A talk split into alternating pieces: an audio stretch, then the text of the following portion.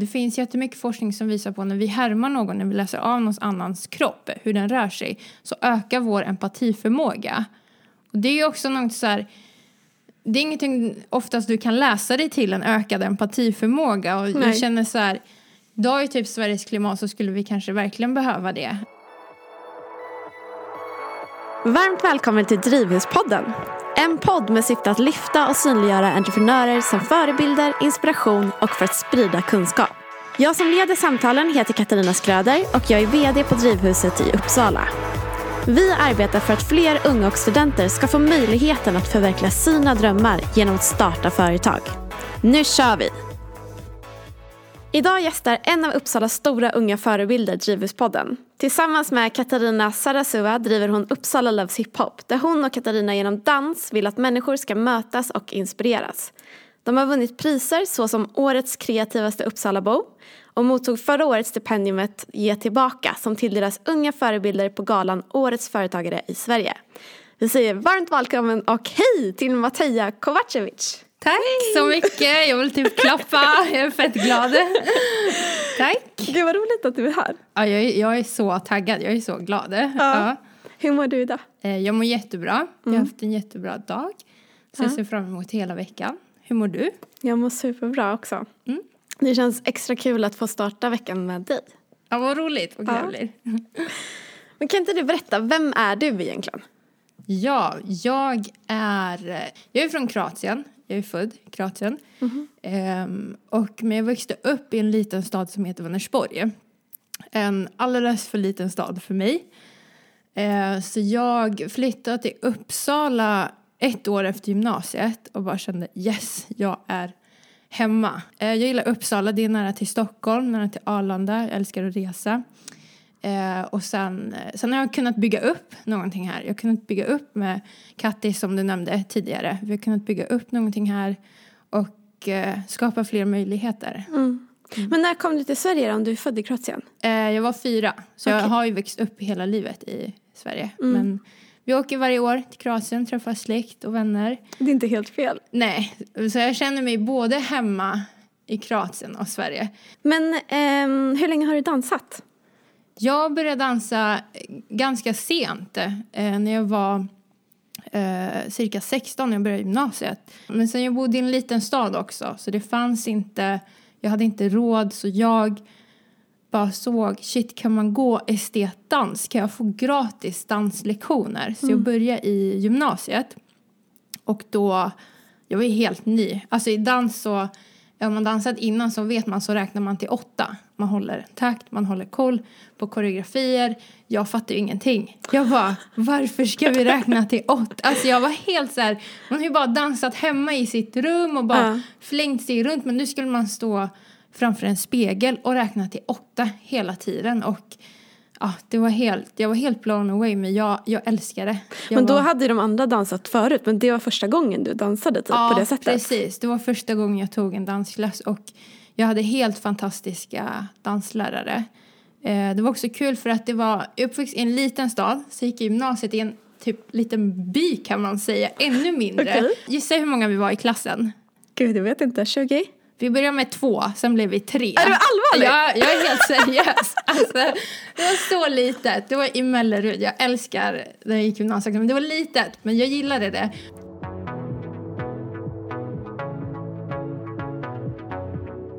Eh, och jag kände alltid, det var något mer jag ville ha. Sen råkade jag bara hamna i en så här kvällskurs, en hiphop eh, dansklass. Du vet när man hittar något som, mm. alltså, det är det här jag ska göra typ hela mitt liv. Eller man bara vet att n- nu är jag här vart jag ska vara.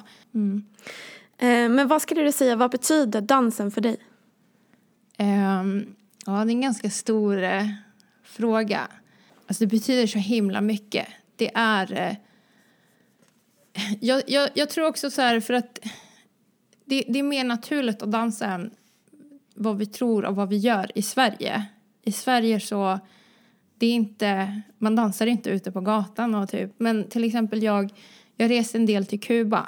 Mm. Där dansar man hela tiden. Alltså om du inte dansar, då är du lite så här... Oj, dan- alltså... Okej, okay. Ja. Det är tvärtom. Så, ja. Ja, så jag... det är så naturligt för mig att jag, jag måste dansa. Alltså det är som att jag, om jag inte dansar, det är som att jag skulle sluta äta. Mm. Att det är någonting som försvinner. Men det är typ ett sätt att uttrycka känslor på för ja, dig, eller? Ja, det är det också. Det är ett sätt för mig att typ connecta med andra människor. Det bästa jag vet är att se andra dansa. För då, man får se en sida av någon som man aldrig får se annars. Det där är ganska så här, eh, tråkigt egentligen. Att vi i Sverige inte dansar alls på det sättet. Och går man ut i Sverige, ja. Då är dansen ganska... Alltså om man går på en klubb i Sverige. Om man går, går på ja. en vanlig nattklubb. Dansen då... är ju inte direkt så här pardansaktig. Det är mer Nej. kanske djungeltema liksom. Eller jag tycker mycket här kan också vara... Det hänger... Alkohol spelar en så stor roll, tycker ja. jag. Alltså, det är en ganska stor kultur här. Alltså, att man Absolut. går ut och dricker. Och det är också... Det är väldigt kul för väldigt många. Men jag saknar mer det här att... Jag vill bara se några äldre hänga med en högtalare och bara pumpa reggaeton, vad man vill. Men jag tror vi skulle må så himla bra av det också. Mm. Alltså, man skulle bli lite varmare. Det är ganska kallt idag. Alltså, tänk om man var ute och dansar lite på väg till Ica, vad vet jag. Eh. Så sprida lite mer glädje också. Ja, det gör ju verkligen det. Ja. Det är ju så himla mycket mer än bara dans. Nu när man tänker efter. Jag har ja. inte tänkt på det så innan riktigt. Men det är så mycket kultur i det. Så mycket så här, hur man alltså, connectar till andra människor. Ja. Det finns jättemycket forskning som visar på när vi härmar någon. När vi läser av någons annans kropp. Hur den rör sig. Så ökar vår empatiförmåga. Och det är ju också något så här... Det är ingenting oftast du kan läsa dig till en ökad empatiförmåga. Och Nej. jag känner så här... Då i typ Sveriges klimat så skulle vi kanske verkligen behöva det. Det ger också bättre självkänsla, självförtroende. Eh, så det har mycket, eller det har bara bra egenskaper mm. att dansa. Eh, Mer dans. Ja, verkligen. Eh, men på tal om det här med dansen. Mm. Eh, Ni startade ju, du och Katarina, Uppsala Loves Hip Hop tjugo tretton. Men kan du inte berätta om Uppsala Loves Hip Hop? Vad är det ni gör egentligen? Mm. Ja, så det vi gör är att eh, vi jobbar med hiphop eh, på olika sätt. Eh, det som är typ våran grund är att vi jobbar med ett, en värdegrund som eh, heter Each One Teach One. Eh, och det är det vi allting hänger på. Och det betyder att eh, vi kan alla lära oss något av varandra. Och att vi inte har några hierarkier, att någon är på toppen och... Eh, Vi gör bara som en säger eller följer efter. Utan alla är välkomna oavsett vem man är. Och att så här, vi kan alltid lära oss något av varandra.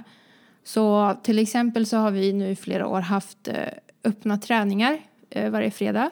Och det skiljer sig från en dansklass. En typ mer vanlig dansklass på en dansskola så står man oftast framför en spegel och följer efter en pedagog. Men hos oss är det mer att man... De som kommer till oss, de vänder sig mot varandra och lär sig av varandra.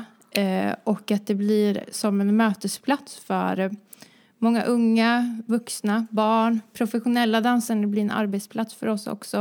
Eh, men också om man aldrig har dansat innan och bara vill se, vad är det här? Vad kan jag lära mig? Så man kan bara komma dit?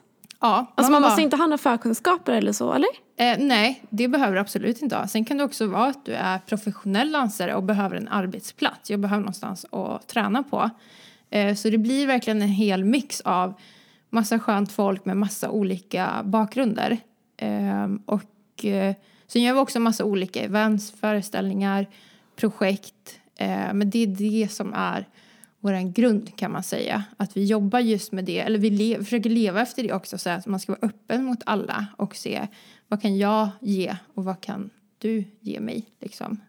Men de här uh, workshopsarna och eventsen och så. Vad kan det vara typ för events? Mm, det kan vara. Vi har ett ganska kul event. Som heter Jam and Juice. Okay. Och uh, jam, det betyder att man jammar. Alltså musiker gör ofta det. Använder sig av det ordet.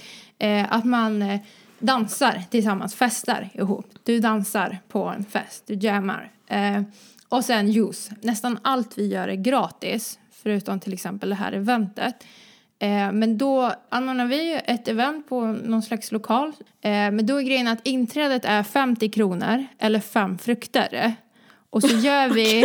ja, det är så nice. Det borde finnas mer ställen. För att då gör vi juice av frukten. Alltså man det får, är skitbra idé. Ja, alltså det är så kul. För då får man dricka färskpressad juice, jamma, kolla på dans eller battla. Eh, men det är kul, och våra besökare tycker också det är sjukt kul. Alltså de tar med, alltså någon gång har vi fått så här en kokosnöt. Alltså vi har fått så här så sjukt roliga frukter också. Alltså det är, det är roligt. Och det blir ett eh, kul sätt att så här betala inträde någonstans, och så får man ändå tillbaka det. Mm. Um, jag vet att ni också har gjort någonting som heter Fett med dans. Ja. Vad det är det? Är, det är bland vårat roligaste projekt. Det är ett eh, mer riktat integrationsprojekt. Vi ville göra en liten kortare show. Eh, och eh, då bjöd, bjöd vi in ensamkommande ungdomar och asylsökande. Eh, då, det var eh, Uppsala kommun som hade utlyst eh, det här projektet. Eh, men då märkte vi också bara, men det är, det blir ingen integration om det bara är ensamkommande ungdomar och asylsökande. Så vi sa direkt, vi bara, vi, det blir en aktivitet. Alltså de måste ju få träffa svenska dansare. Så då bjöd vi in cirka, jag tror det var sex svenska tjejer som dansar mycket. Ja, då tränade vi tillsammans, och det var hur kul som helst. Och det var, och sen så fick vi, sen så uppträdde vi tillsammans också. Och det funkar så himla bra att vi bestämde oss att vi skulle turnera lite också. Är det sant? Så, ja, det är sant. Och det var så himla eh, roligt. Så då var det jag, Kattis och eh, två killar till.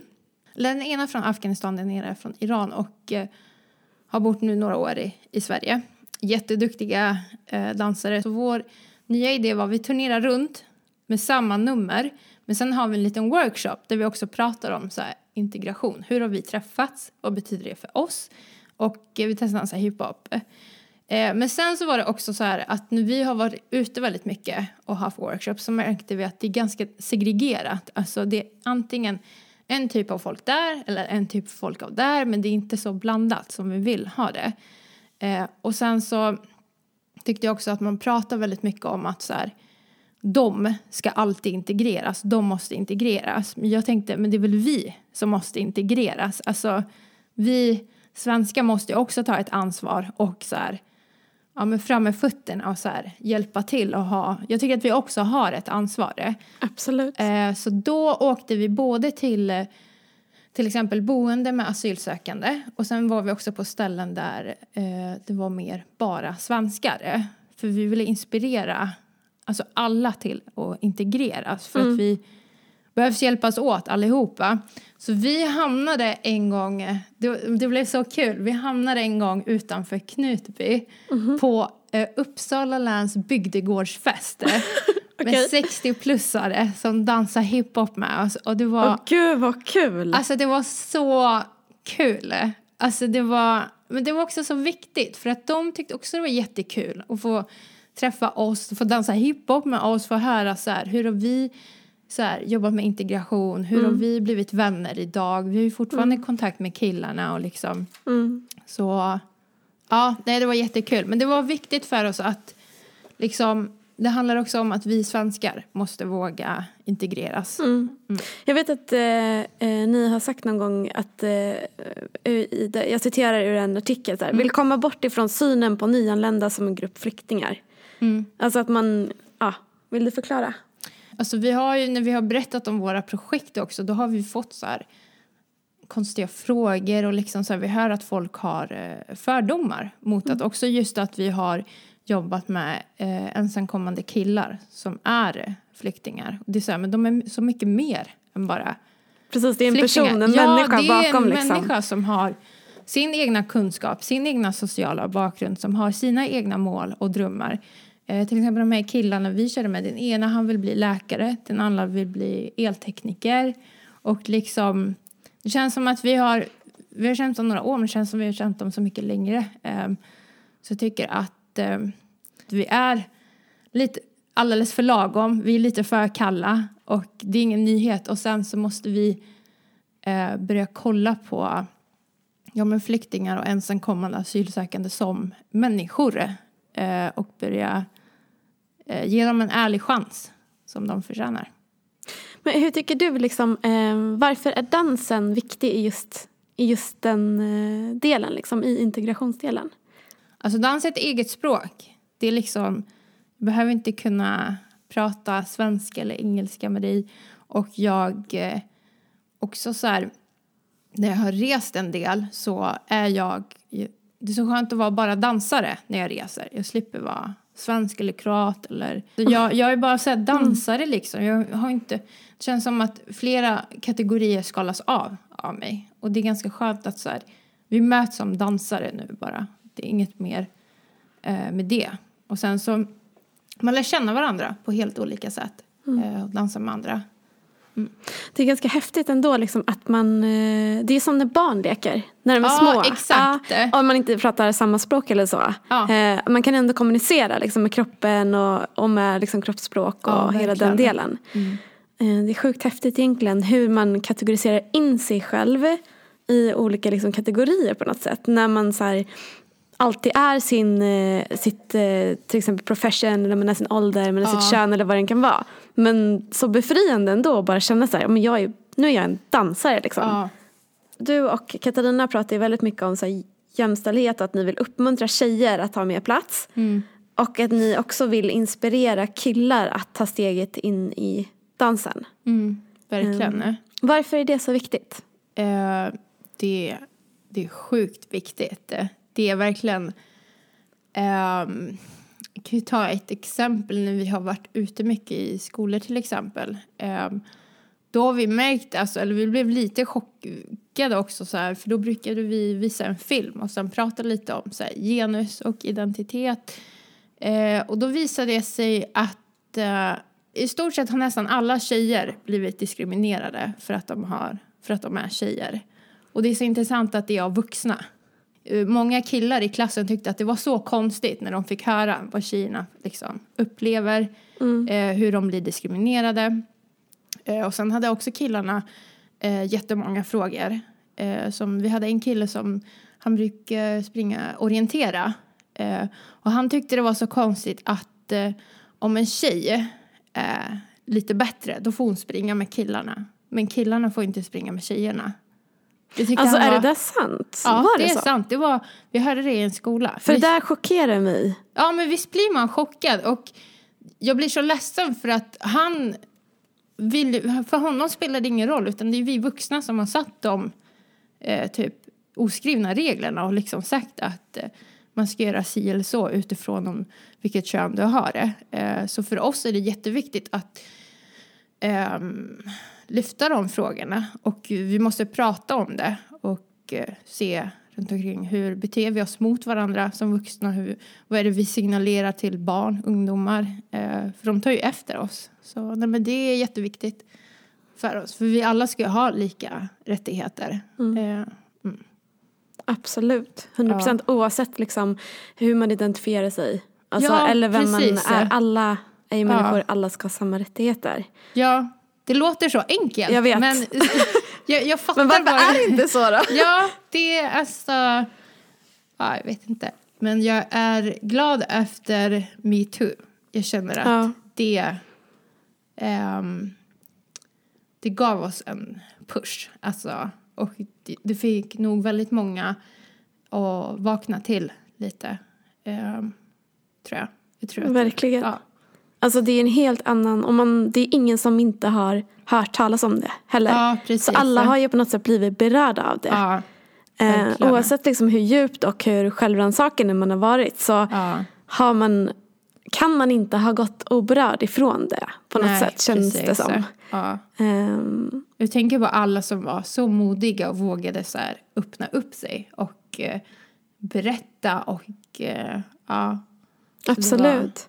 Och även de som kanske inte har berättat sin historia, men ändå så får man ju något slags um, upprättelse.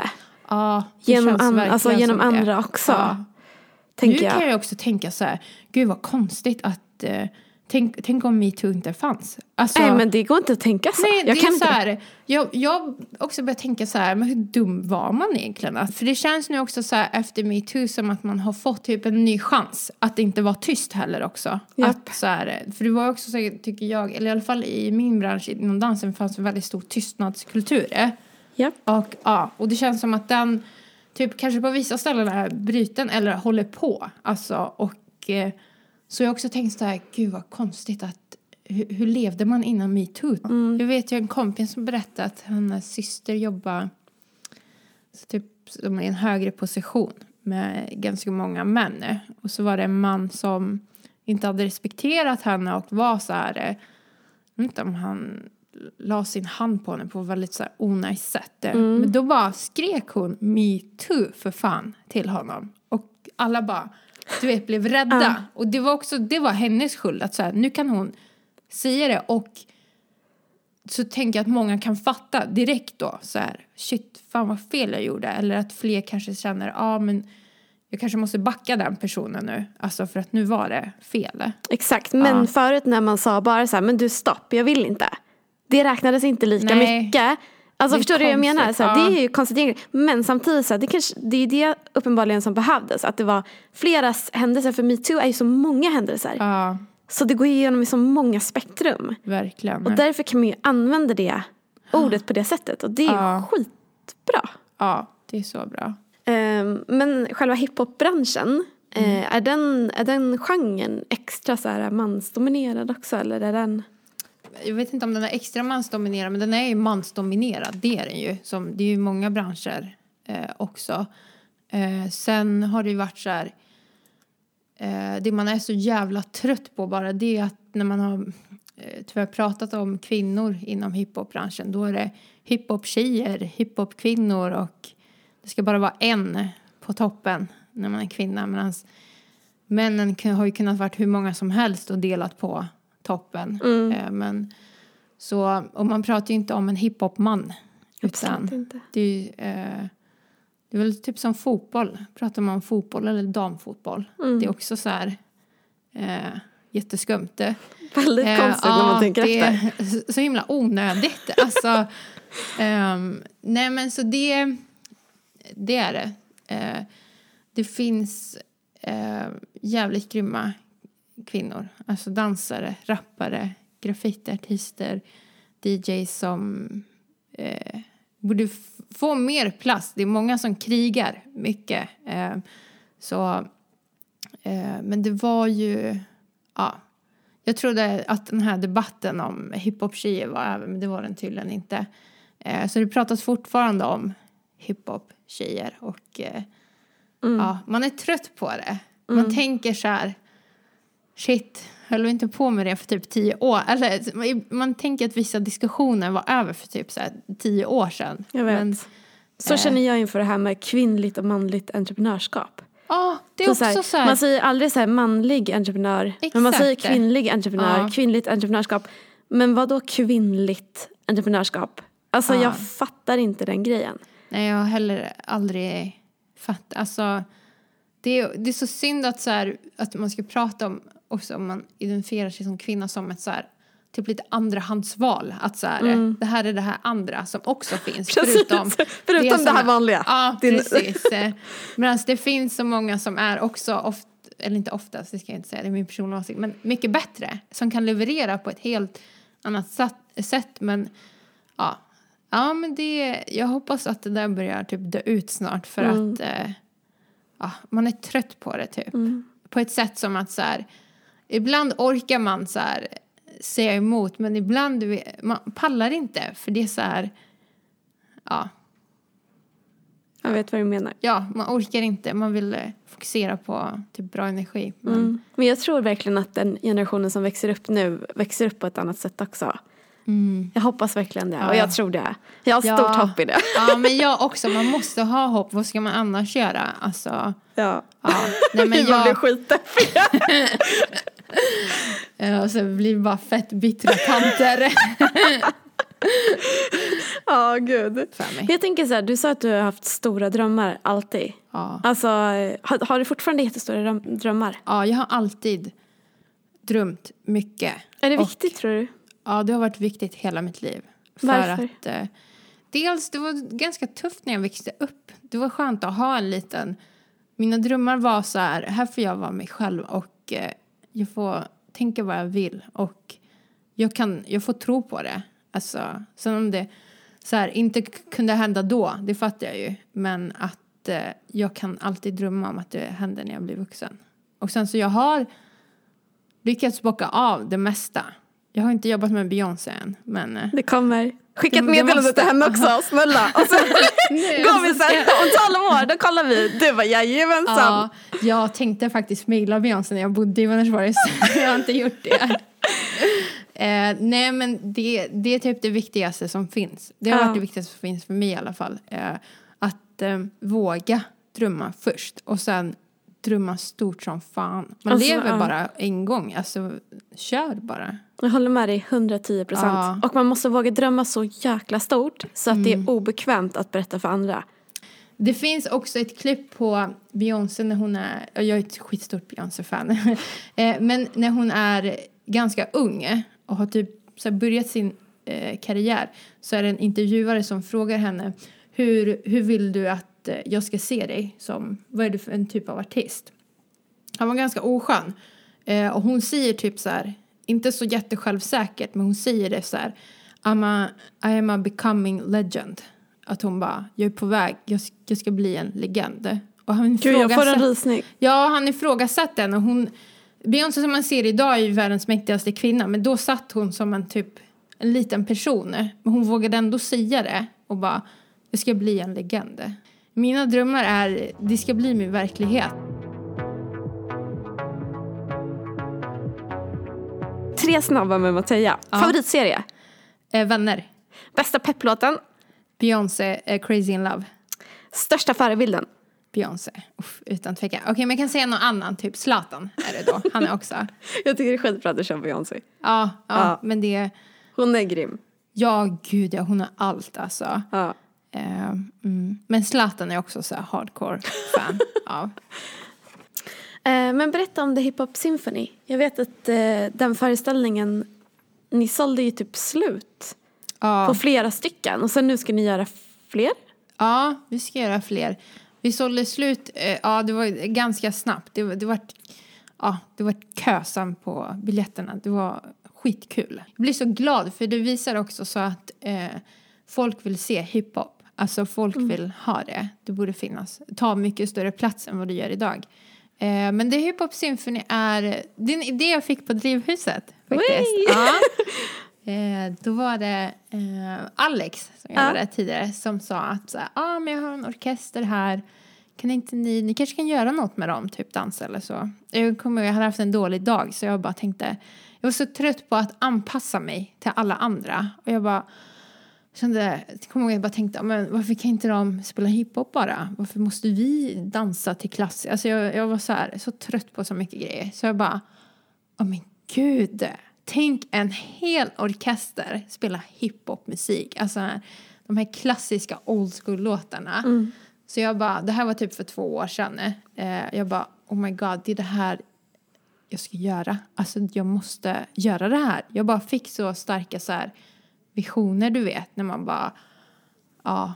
Eh, så då satte jag igång med hela det projektet. Så ringde jag. Pratade först med en orkester som var... Ja, de var ganska svåra var de faktiskt. Och jag bara, du vet när man inte får den här kemin, den här energin. Så jag bara, äh, det blev inget av det. Sen okay. så ringde jag Uppsala blåsar symfoniker som är med. Eh, och då pratade jag med en eh, jättetrevlig eh, gubbe, kallar jag honom för.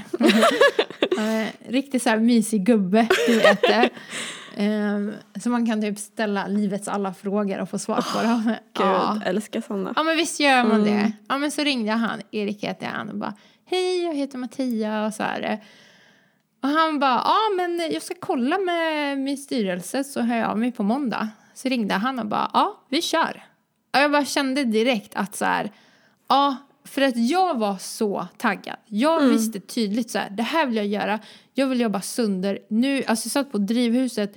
Jag gick ju dit på helger också. Typ mm. så här, istället för att... Ja, jag vet inte ens vad folk gör på lördagar. För jag jobbar. Alltså, men jag var där varje helg, varje vardag. Och bara gjorde mina fetaste vision boards. Och bara leta så här. Hur, mm. hur gör man ett sånt här stort projekt? Eh, och de var lika taggade. Alltså, jag bara... Yes, klockrent. Nu, alltså nu eh, kör vi. Så The Hip-Hop Symphony är eh, en orkester som spelar hiphopmusik, och så är vi fem eh, olika streetdansare som dansar samtidigt. Okay. Och eh, Det handlar om möten. Det handlar om så här, vad är en kulturkrock? Vad är möten? Hur möts vi? Vad är det som gör att vi möts? Vad är det som gör att vi inte möts? Handlar om. För det kommer ju också från att så här, eh, vi är väldigt två olika världar som möts. Vi är hiphopdansare, de är eh, blåsmusiker som spelar klassisk musik. Så det har verkligen varit eh, jättekul. Alltså det har varit men verkligen två olika världar som ska så här, förstå varandra. Vi har också märkt det när vi har så här repat. Vi kan prata om samma sak. Men vi har olika så här, ord. Olika sätt att förstå det och prata om. För vi kommer från olika konstvärldar. Mm. Eh, så jag har fått lära mig jättemycket av dem.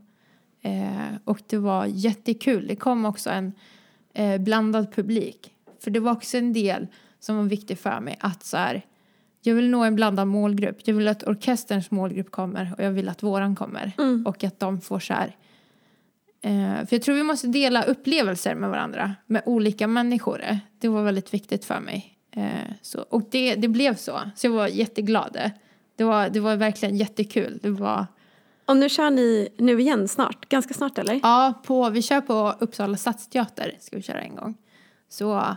Och där har också typ så här redan gått åt så här tvåhundra biljetter. Det, nej men det är en maffig eh, upplevelse. Den är väldigt unik i sig själv också. Eh, så det, det är kul. Så himla himla roligt. Tänk dig alltså, eh, att Alex gav den där lilla hinten eller liksom ja. idén. Och sen så spann du vidare på det. Och sen ringde ja. du ut två samtal. Och andra samtalet. Ja, då. Då klickade det liksom. Ja, men det, det känns också sjukt att... Eh, Ja, men jag nämnde det förut, jag har en typ drömbok eh, som jag typ försöker varje måndag. Då skriver jag ner drömmar eller det är mest jag klistrar bilder på Beyoncé.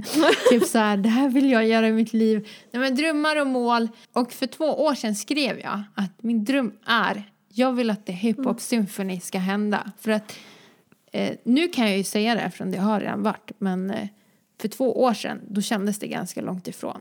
För det är så här... Abba, jag ska ha en orkester på scen. Vi ska vara sextio pers på scen. För, vilken scen tar ens emot oss? Alltså, mm. ha plats för oss. Jag ska fixa en budget. Jag ska göra allt. Eh, men det gick. Det är så sjukt häftigt. Ja. Och just det här typ när man skriver ner sina mål. Eller mm. man jobbar med så här, varje dag. Typ titta på en vision board till exempel. Ja. Och för de som inte vet så är en vision board ju att man. Alltså det kan ju vara olika saker. Men ja. eh, att man klistrar helt enkelt. Till exempel med bilder. Upp mm. så här, vad man själv eh, vill vara. Eller har för mål i framtiden. Ja. Eh, det kan ju vara liksom. Eh, både känslomässiga, materialistiska. Eller vad det än kan mm. vara. Eller till exempel en föreställning. Då kanske man har en bild på. Um, ja men Stadsteatern ja, eller så. Exakt det. Um. Och jag har jag har bilder på teatrar så gigantiska. Ja. Det har jag haft sen eh, alltså sen jag flyttade till Uppsala. Då brukar jag ja men exakt som du säger. Jag satte upp bilder på väggen på nu när du står där så bara kommer jag på det. Mm. ja. Ja men det är um, ja jag tror det är jätteviktigt om man ska hålla fokus liksom på sina mål också ja. På något sätt för sig själv. Ja, men också kul att se att så här, jag har gjort något. Ja. Alltså sen när man går tillbaka då, bara, då känner man så här, ja men jag har shit, en kraft i mig verkligen. Jag kan använda, jag kan verkligen göra det här. Eh, sen så hörde jag också från eh, någon annan podd där de sa att eh, om man skriver ner sina mål, alltså mm. bara gör det någon gång. Yep. Alltså då ökar typ chansen tjugo gånger mer att det händer. Det där är så sjukt för jag har ju gjort det. Ja. Jag har ju så här A B C, jag har hundra mål typ. Och sen har ah. jag dem i så här A, B och C-mål. Ah, och okay. jag kan gå nu. Ah. Alltså det här, det, det senaste gången jag gjorde det var kanske för ett halvår sedan jag skrev ner dem. Ah. Det är senaste gången. Och redan nu kan jag bocka av några av dem. Du kan det, ja. Ah. Så det, det är, är så, alltså mm. jag tror verkligen på den delen på något ah. sätt. Men det, det funkar. Men också så skönt för dig då att se så här, alltså check, jag ja. gjorde det här. Alltså, det är självförtro- självkänslan ah, liksom. Precis, annars mm. kan man lätt bara typ kötta på. Jag tänkte på det, så här, att vara så här, egen företagare inom liksom, kulturbranschen mm. och speciellt inom dans, eh, är det svårt? Ja, det, det är ganska tufft.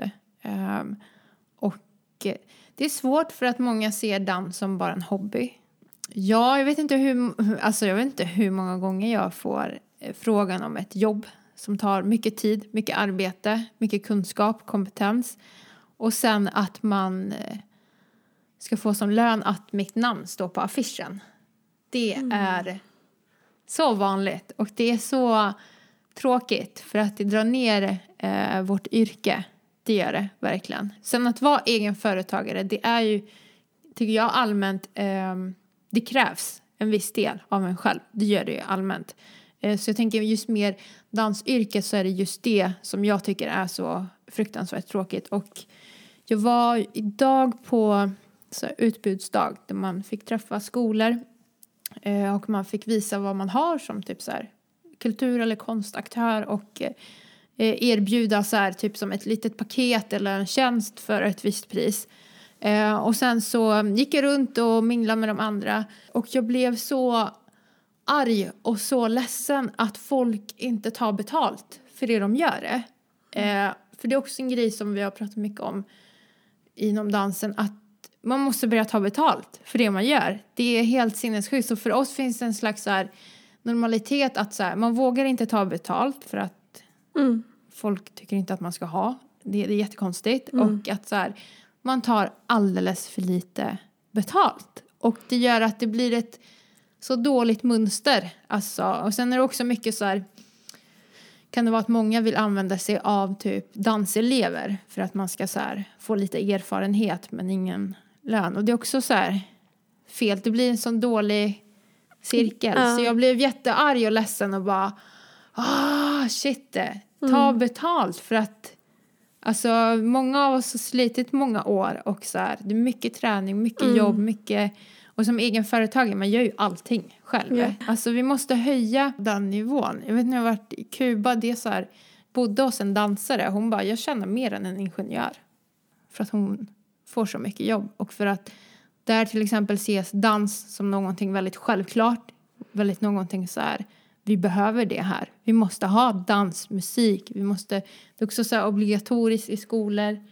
Eh, så jag tror det är jobbigt med synen på dans man har här. Att det inte är ett yrke och att man borde ta det mer allvarligt. För att det gör väldigt mycket. Mm. Det är som om vi skulle tänka så här. Tänk att leva utan musik. Mm. Alltså, det, det är liksom samma sak för musiker. De måste också få absolut bra betalt. Så det, det är svårt tycker jag.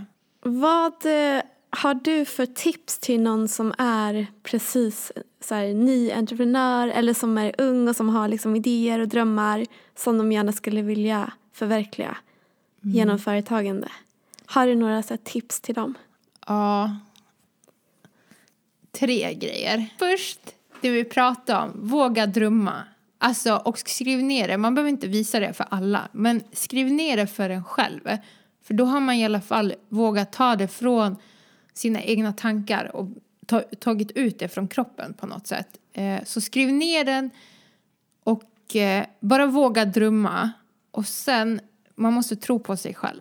Det är absolut viktigaste. Hur galen vision, mål eller dröm du har. Du måste tro på det. Du bara kolla på Zlatan. Ingen trodde på honom. Ja, jag älskar Zlatan också.